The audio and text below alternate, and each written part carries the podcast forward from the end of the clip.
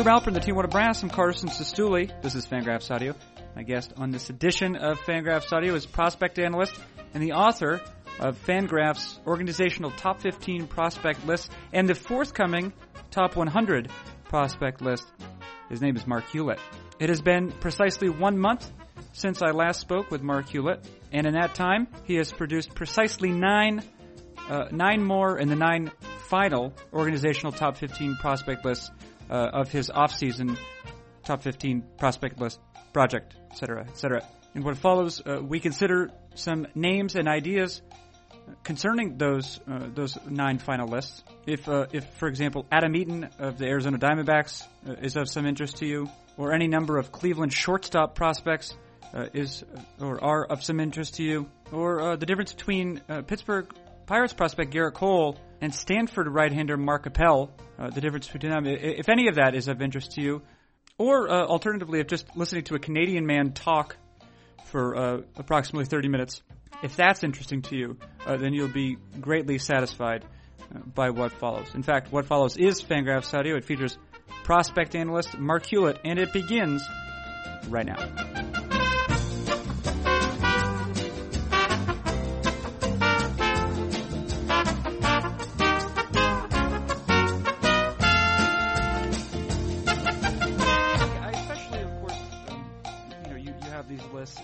Think that if um, if if I can add anything of value to it, it's knowing what some of the projections look like for some of these players. Um, eh, you know, especially ones that are maybe uh, a little bit closer to the major leagues. Um, especially having gone through, uh, you know, having gone through and done um, a lot of the work, not on the computational side, uh, but at least on the, the presentation side for uh, Dan Szymborski's ZiPS projections, um, and then having uh, spent a little bit of time mostly just sorting leaderboards for Steamer, for example, um, and uh, fan projections, Oliver, etc. Uh, and so I think that that will likely inform the, the questions I ask here, and uh, you know I think that makes sense in the context of it being Fangraphs, etc.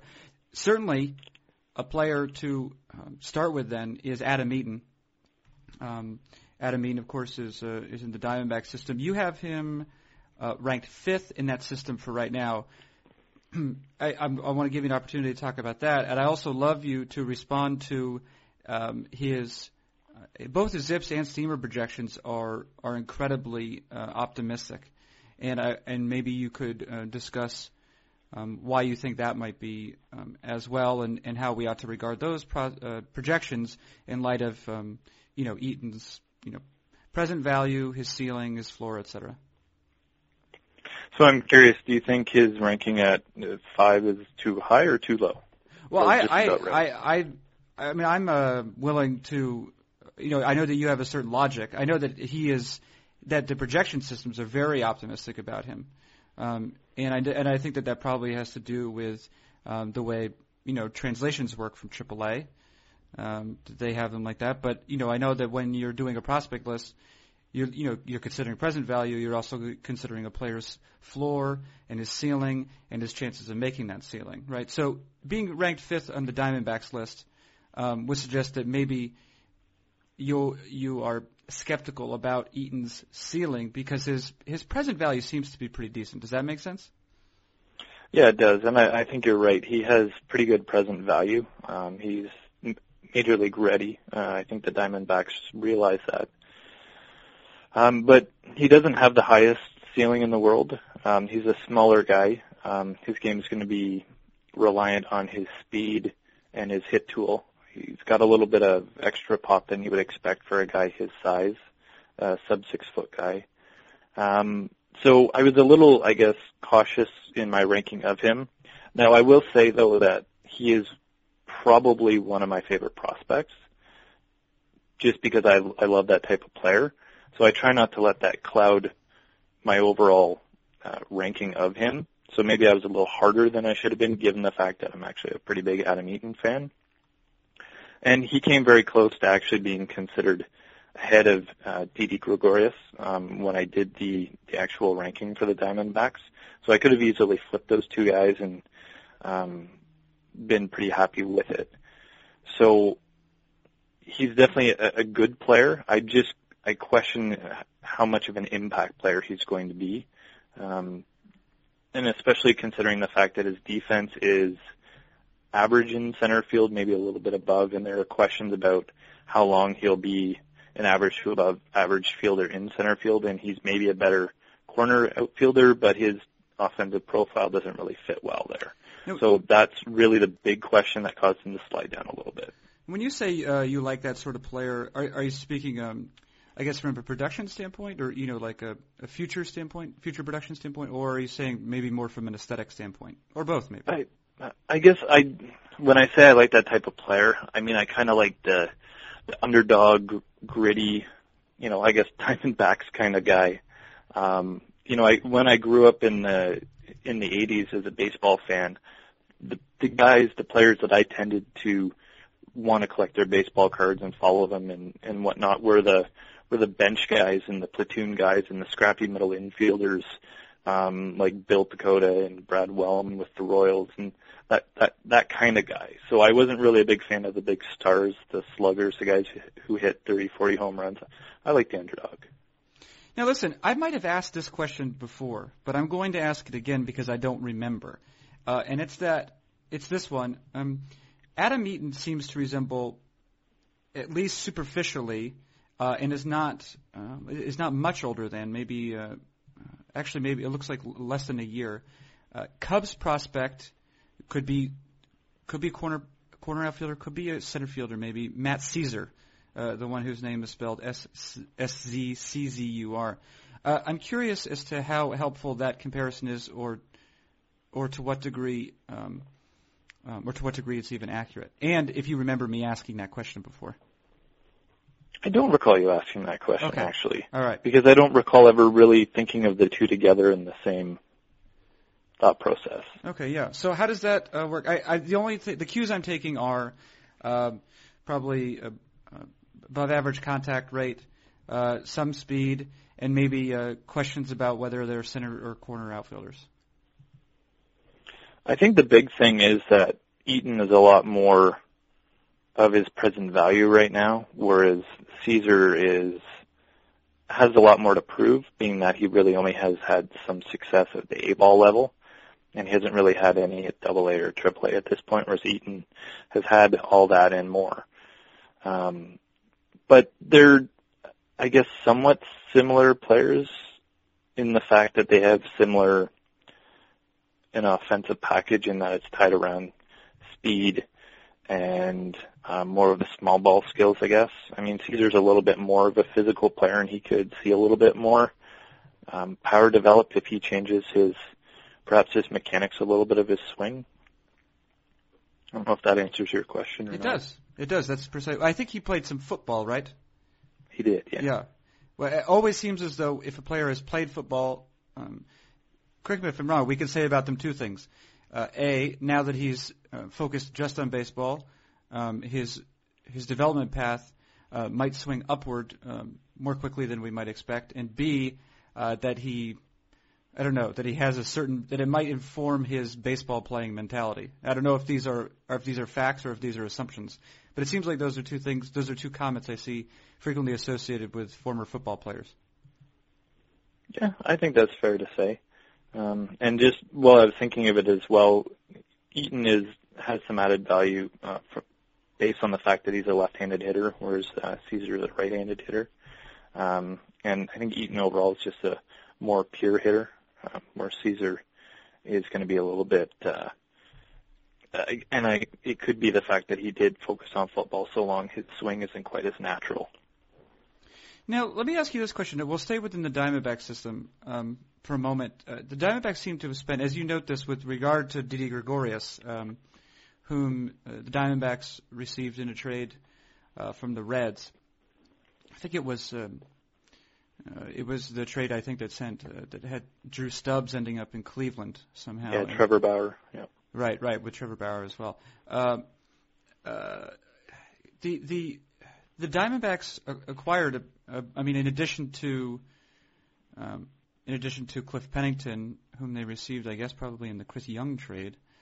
Um, they also uh, they also got Gregorius, and they also got Nick Ahmed, who was part of the haul from the um, from from right from the Justin Upton trade. Yeah, is there such a thing as acquiring uh, too many shortstops? Because they also have Chris Owings, uh, who you rank eighth in this system. Uh, Gr- uh, Gregorius, whom we've mentioned, is fourth, and Ahmed, uh, already also mentioned from the Braves, is tenth. Uh, is there such thing as as too many shortstops? I don't think so. It's such a tough position, um, and there's so much value tied to shortstops that they're setting themselves up well, not only with depth, but if they ever need to to trade for another area of weakness. Now they have a shortstop they can dangle out there, but at the same time, um, Ahmed and Owings both have questions in regards to whether or not they can stick at shortstop. So by getting Gregorius, who's definitely going to be able to stay at that position, they've secured a prospect who is without a doubt a shortstop prospect, whereas the other two guys are there is some question about their ability to stay there. Um, okay, yeah, and I, I suppose shortstops. Or, I mean, the thing that makes them a shortstop, right, is that they have above average defensive tools, uh, both in terms of, uh, or, or I should say, three. The three traits we might uh, assign to them is uh, range, um, um, hands, use of you know not just use of their hands because having hands is going to be important for most major league positions, but uh, soft hands, and then also a strong and accurate arm. It's true, and I, I think you you can't. Uh, forget athleticism too, because you tend to have the best athletes on the field tend to be a shortstop, and that strong athleticism gives them a chance to pick up other positions pretty quickly um, and pretty well. So I think that that's key. Now, also uh, so far as shortstop, I guess uh, large shortstop contingents, large organizational shortstop contingents go. Uh, Cleveland um, is all, who's again who's uh, involved in that trade um, that saw Drew Stubbs end up uh, Drew Stubbs and Trevor Bauer end up in Cleveland. Uh, Cleveland has uh, an interesting contingent of shortstops too, and I'm, I'm curious if you might sort of discuss them as a unit, uh, their peculiarities. Of course, it starts with Francisco Lindor, uh, who's widely hailed, uh, widely hailed shortstop prospect. Um, I, of course, it also includes Dorssys Paulino, who had just an absolutely bananas uh, season. Um, I think it was at a, at a short season league, uh, but stateside, I, I believe, as a seven, I think a 17 year old.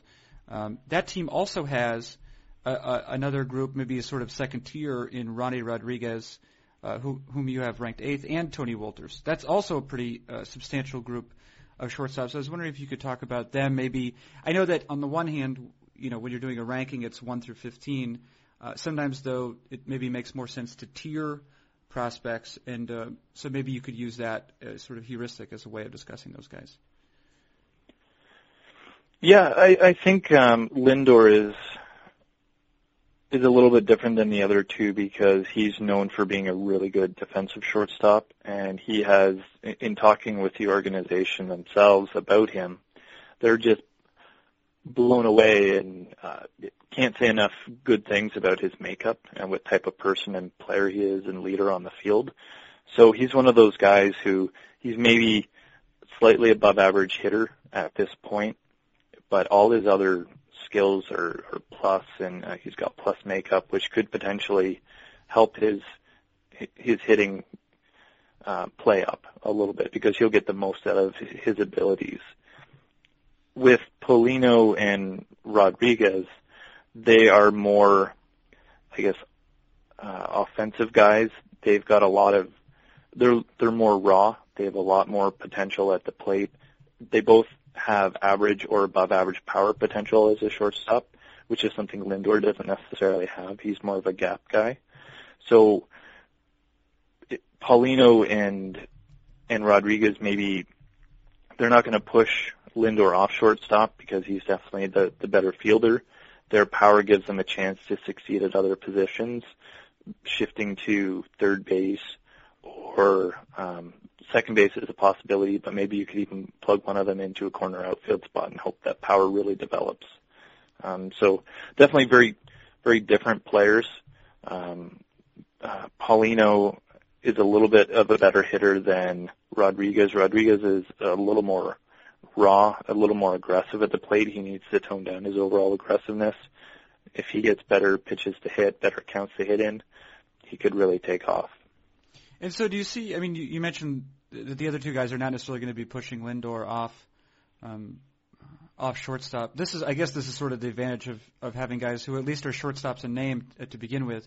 They can uh, sort of uh, migrate, I guess, uh, down the uh, down the defensive spectrum, and perhaps you're just still not losing too much value because they still have some of that athleticism, and maybe as we've seen, uh, you know, with Xander Bogaerts in the Red Sox system, as we've seen is probably happening with uh, both with Manny Machado, Jonathan Schoop in the in the um, Orioles system. If they have that bat, then they could still they could still have value at the major league level.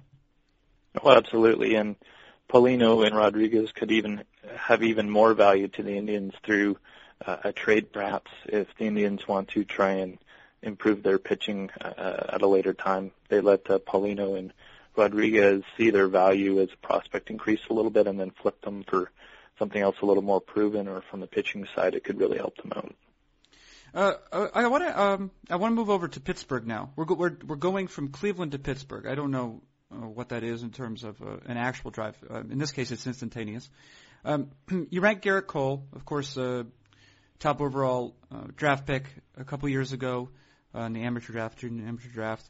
Um, it, I, I think he was uh, he was probably um, you know conclu- conclusively number one uh, ranked prospect in that particular draft. A curious thing about Gerrit Cole is that he was widely regarded as having excellent stuff, but if I'm not mistaken, his amateur numbers um, his amateur numbers were not fantastic. Uh, however, his numbers as as a pro um, in affiliated baseball have actually been rather good. And I'm curious if you have a sense of what might cause that. First of all, I want to know what might cause that. Second of all, I'm wondering what that might let us know about about Mark Appel, um, who of course was drafted but did not sign last year. Um, I think also in this case by the Pirates. Uh, Appel also has excellent stuff and also has not had the most dominant um, amateur career. Um, so, what can cause it?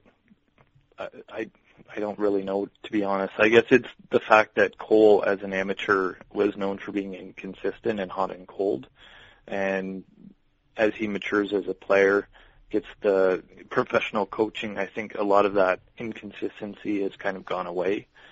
Um, the big thing for him, and the big thing that's holding him back right now, is the command issue, commanding the fastball, getting ahead in the counts, working off the fastball with his using, and then using his secondary pitches.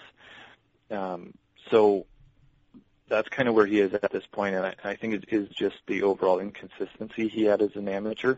And you know, as an amateur, a lot of times the coaching isn't anywhere near as it is it is now, and you don't have the expectation, perhaps, to the level that you do when you sign a multi-million dollar contract. Um, and you know that you can't go goof off on the weekend. You've got to stay focused and get the job done. Um, what was the second part of the question? Well, is uh, with regard to Mark Appel, right? Oh, Appel, uh, yeah. Uh, he's been um, he physically he's gifted. Um, I don't necessarily know what his his stats are right now. I think that um, relative to his physical gifts, uh, he probably underperformed them in terms of his output uh, for Stanford, la- Stanford last year. Not that it was poor, but I think that it was uh, it seemed uh, I guess unimpressive relative to what seemed like his raw stuff. Um, I'm curious as to as to what how or how um, Cole's um, Cole uh, might be able to tell us something about Mark Appel, or if they're just different cases because everyone's a different case. I think they're probably you know different cases. Um, Appel, from all reports that I've I've uh, seen from Keith Law and uh, Jason Churchill, is that he's much improved this year, and he kind of entered the year as you know what, he's probably the the number one guy in the draft because there really isn't anyone else that's looked better than him. He's gone from there to being more legit, definitely the best talent available in the entire draft. apparently his fastball is a little bit more consistent in terms of upper velocity. I guess his slider has a little bit more bite, but I'm getting all that uh, secondhand from some of the other guys, like I mentioned, Keith Law, Jason Churchill. So um, I think and and Appel is going to be a little bit different too because he's going to get drafted as a as a senior this year, whereas Cole um, ended up signing as a as a junior. So there's a little bit difference there. And I think Appel just he was more of a late bloomer perhaps uh, when he came into college, and he's just sort of his stuff's just ramping up and he's learning how to use it. Whereas Cole was a little bit more talented as as a high schooler and was more of a legit first rounder coming out of high school as well. Um, but the signability caused him to slip and go. I believe it was the Red Sox who drafted him out of high school, but offered him a uh, a multi-million dollar or at least over a million dollars to sign. So he had that talent way back when, whereas is more learning to pitch with the really good stuff that he's developed at this point. Now, um, here's a, here's another question. Uh, we'll, we'll, remain within the pirate system momentarily. You um, you talk about uh, two players. You discuss two players: a shortstop Alen Hanson uh, and an outfielder Gregory Polanco. Um, now, if I'm not mistaken, uh, both of these players experienced, uh, I guess, considerable breakouts in 2012. Is that is that a fact? That is a fact. That is a fact. I'm curious for you, um, to what degree or or how you go about it. I'm sure at some level it's a case by case basis, but how you integrate into your overall understanding, uh, in this case of Hanson and Polanco, how you integrate that breakout season into what you know about the player now or sort of you know into your present assessment of that player and, and what he can do in the future. Um, you know, is it a question of because they're young, you feel as though this is uh, representative of having reached a new level, or or do you maybe integrate it in a way that like a projection system like Zips might, where you say, okay, we'll weight this most recent season, uh, you know, by uh, you know by a factor of five, and then the one before it by you know by a factor of uh, three, and then the one before that by a factor of one. Uh, I'm curious as to as to what that does for you, your your understanding of of these players specifically, in a general, how you how you'll integrate that breakout season into your assessment. I think ultimately it comes down to you look at a player's numbers and then you look at the actual player. So I'll, I'll take a look at the player. Hanson, for instance, is a guy who broke out in 2012. But if you go back to my top, my Pirates top 15 prospect list from the year before, with those lists, I included an extra name with each one as this, the breakout uh, sleeper for 2012. And if you go back two years ago, you'll see that the Pirates breakout star that I thought, who I thought would break out in 2012, I guess I should say, was Alen Hanson. So I can take a little bit of I guess, pride in the fact that he's the guy that I thought was going to break out, and he actually did break out. And he's a guy that I play. Um, I saw his his numbers from the low minors, and I thought, wow, that guy's you know got some real potential if you know he makes a few adjustments, and he made those adjustments. Polanco is a guy I was a little less sure about, and you know in those instances I'll take him and his name to people who know him, whether it's a scout or a front office guy, and I'll say, you know, this is what I'm thinking about Polanco. Am I off my rocker or am I am I close? And you know, then I kind of get a better idea of of who is more likely to be a breakout as opposed to a, a one year wonder. Um, now, how would you how would you evaluate those players, Hanson and and um, um, Polanco, um, who who who are younger minor leaguers, what does their story or their development tell us or not about uh, about that of a player? Oh, in, in this case, it's a pitcher, so perhaps uh, you know that um, factors more heavily into your assessment of the situation. Um, to a player like Dan Straily, though, uh, of course, Dan Straily is a right-handed pitcher. Uh, he was uh, um, he had an excellent season last year. I believe he led the minors in uh, overall strikeouts, uh, and he was among the leaders in terms of starter pitchers um, in terms of strikeout rate uh, across two levels. I think he, he pitched quite well both at Double A and Triple A. Um, was not as excellent in the majors, um, but it was a you know rather a small sample as well. Uh, of course, Straily is a guy who um, was taken in the later rounds, not the latest rounds, but later rounds, um, as a uh, as a college uh, a college prospect, um, and really uh, whether it's a combination of, of fitness uh, mechanical adjustments or just understanding um, his stuff, understanding, learning how to pitch, whatever those three, uh, wh- whatever among those three uh, it is that has influenced his development. He was excellent this past year, and you rank him third in the in the A system, uh, which you know seems to suggest that you are um, excited about his present slash future potential. What about um, um, or what not about uh, either Polanco or Hanson's breakout? Um, can can uh, tell us about Straily's or your your thoughts on Straily. I guess uh, I don't really I don't really see that there's a whole lot between Polanco um, and Hanson that can really tell us much about Straily. I guess. Um, Straily's third on the A's system, in part because the A's system is pretty weak, to be honest. So I mean, to say he ranks up there in future ability or talent, current talent, or anything like that with with those two it isn't really fair. They're, the Pirate system is quite a bit better than the A's system. And Straily's a guy who has learned um, through experience and through good coaching how to take advantage and get the most out of his average or slightly above average abilities, whereas Polanco and Hanson have these crazy good tools that they just have to learn how to harness.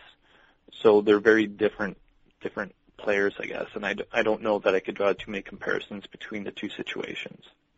Uh, staying within, uh, uh, staying now within the A system, and also uh, with regard to another pitcher, I see that uh, um, coming in at number 15 on your A's list is a name that will be familiar because at one point, uh, maybe he still holds the record, but it, certainly at one point he was the recipient at age 16 of the largest international bonus ever, I believe, is Michael Ynoa. Uh, he's still he's still not that old. Um, I don't know, maybe he's uh, he's hit his 20s now, I think. Uh, he was a 20 year old last season and pitched some of his first professional innings, uh, although they were not impressive ones. I think he averaged over seven walks per nine in a brief, uh, uh, maybe 30 innings of, of work. Uh, what, what can you just give us a Michael Ynoa update at this point, and uh, you know whether we'll ever see him on a major league mound? Yeah, I I took his name right to the A's organization, and I kind of approached it really tentatively because I didn't know how they'd react to me bringing up his name because, you know, they did invest a lot of money, a lot of time into the guy, and um, as everyone knows, he's missed a, a ton of time. has has barely pitched over the last uh, three or four years. So I took his name to them, and I and I said, you know, I'm I'm thinking about, you know, uh, making the end of the list, and uh, you know, I I asked them kind of what their thoughts are of of him at this point, and it's kind of I guess the response I got back was guarded optimism. He's not the uh, the big flamethrower he was back when he was uh, first signed uh, as a you know a 16, 17 year old because of the injuries and the missed time. But he's shown enough flashes of potential uh, with his fastball getting back up in the 93 to 94 mile per hour range. Um, that there's definitely hope that he can still develop into at least you know maybe a, a number three or four starter or uh, a high leverage reliever. Obviously, he's still got a lot of work to do. He's got a long way to go, and his secondary pitches have um, suffered with the layoff time. But there's definitely hope for him. He's got enough potential remaining that he could be a very useful pitcher in the uh, in the coming years. Is that? Uh, did, I wonder because you know he was so highly touted, but he was also so young. Um, do, does something about his story, to go back to another Pirates prospect, does something about his story tell us um, about what could or, or might future in the future happen to Luis Heredia, uh, who's known to to throw rather hard, uh, but I think is still, I mean, he's still a teenager. Uh, you see his name come up, but you know uh, he's probably years away from uh, from making a from throwing a pitch in the major leagues. Oh, absolutely, and that's one of the things that people who keep track of prospects have to remember that there's such a high burnout rate that um, you can't really call anyone a, a can't miss prospect really. I think Heredia is uh, at least has a bit of an advantage because he's already thrown more professional innings, I'm sure, than you know ever has, and he hasn't broken down yet. And you know he's a little bit more of a sturdy player, I guess, than Ynoa was. Ynoa was a larger, rail thin kind of guy when he got hurt. Uh, Heredia is a little bit more of a, a sturdy build, so you'd hope that you know he can hold up a little bit better, but you never know what's going on inside the elbows and the shoulders. Right. Um, unless you had him, like I guess an X-ray machine, but you can't. It's uh, frowned upon to watch um, a game with an X-ray machine. I don't think it's impossible. Is it really? As long as we're being, as long as we're being honest with each other. I got nothing for that. Okay. uh, let's do this. Um, um, uh, I have to go do my taxes soon. Uh, is what I have to do, Marc Hulet. Um, but you do have a top 100 list. Uh, you do have a top 100 list, and uh, you suggested that maybe you could um, well, offer some sort of preview of uh, what what a person could find there. Yeah, I mean, I, I don't want to give out give away too much, I guess. Um, so I think there's definitely going to be some surprises as to who ranks um, where on the list. There's going to definitely going to be some controversy, probably. Although readers who have read all the top 15 prospect lists will get a pretty good idea of how I view certain players because how they sort of rank on the top 15 list is kind of where they're going to fall in on the uh, top 100 list, obviously.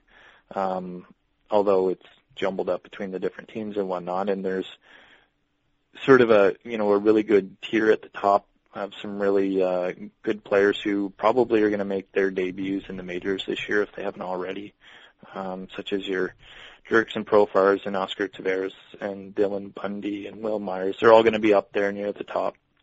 Um, and then you're going to see some surprises near the end, I'm sure, of guys that I'm pretty big on, and I'm sure I'll get tons of uh, comments on the article about why didn't so and so make the list, and um, even up until this morning, I was still making a few minor tweaks to the the back end of the top 100 list. And right. So why didn't so so to answer to ask that question, why didn't Phil Irwin make the list? huh? Um, you'll find. I'm trying to remember how many relievers made the top 100 list. Um, zero. Oh. So. So um, and you, zero and you, relievers. Phil Irwin is a is a reliever, a future reliever for you. I think so. Yeah. Okay. All right. All right. Okay, fine. You want to have that attitude about it? Chase Anderson. What about Chase Anderson? He you just Chase barely Anderson. from the from the Diamondbacks organization. Excellent changeup. No. Well, I can tell you, he he didn't make my top 15 list. Yeah, I know. So it would be hard for him to make my top 100 list. Yeah. Well, that's one of your flaws, I guess. One of your big flaws. I'm sure there's a whole list of them, and yeah. Yeah. I'm sure you'll go over those with me when we see each other next week. Yes, we will be seeing each other next week. Actually, maybe we could do we could do. Well, I don't know. I, I have to figure it out. I'm bringing my microphone at least, though. Um, oh, so maybe a little uh, little on assignment uh, podcast. Yeah, I was gonna say I could do it with you and Newman, but I'm afraid Newman would eat one of us or the mic or something like that. You know, just jovial fellow. Anyway, yes, uh, I'm going to go do my taxes. Uh, which is something to look forward to. Uh, but uh, in the meantime, thank you for uh, thank you for joining us, Marc Hulet. Thank you for having me. That has been uh, prospect analyst and the author of our top 15 organizational prospect lists, Marc Hulet. Uh, I am Carson Cistulli, and this has been Fangraphs Audio.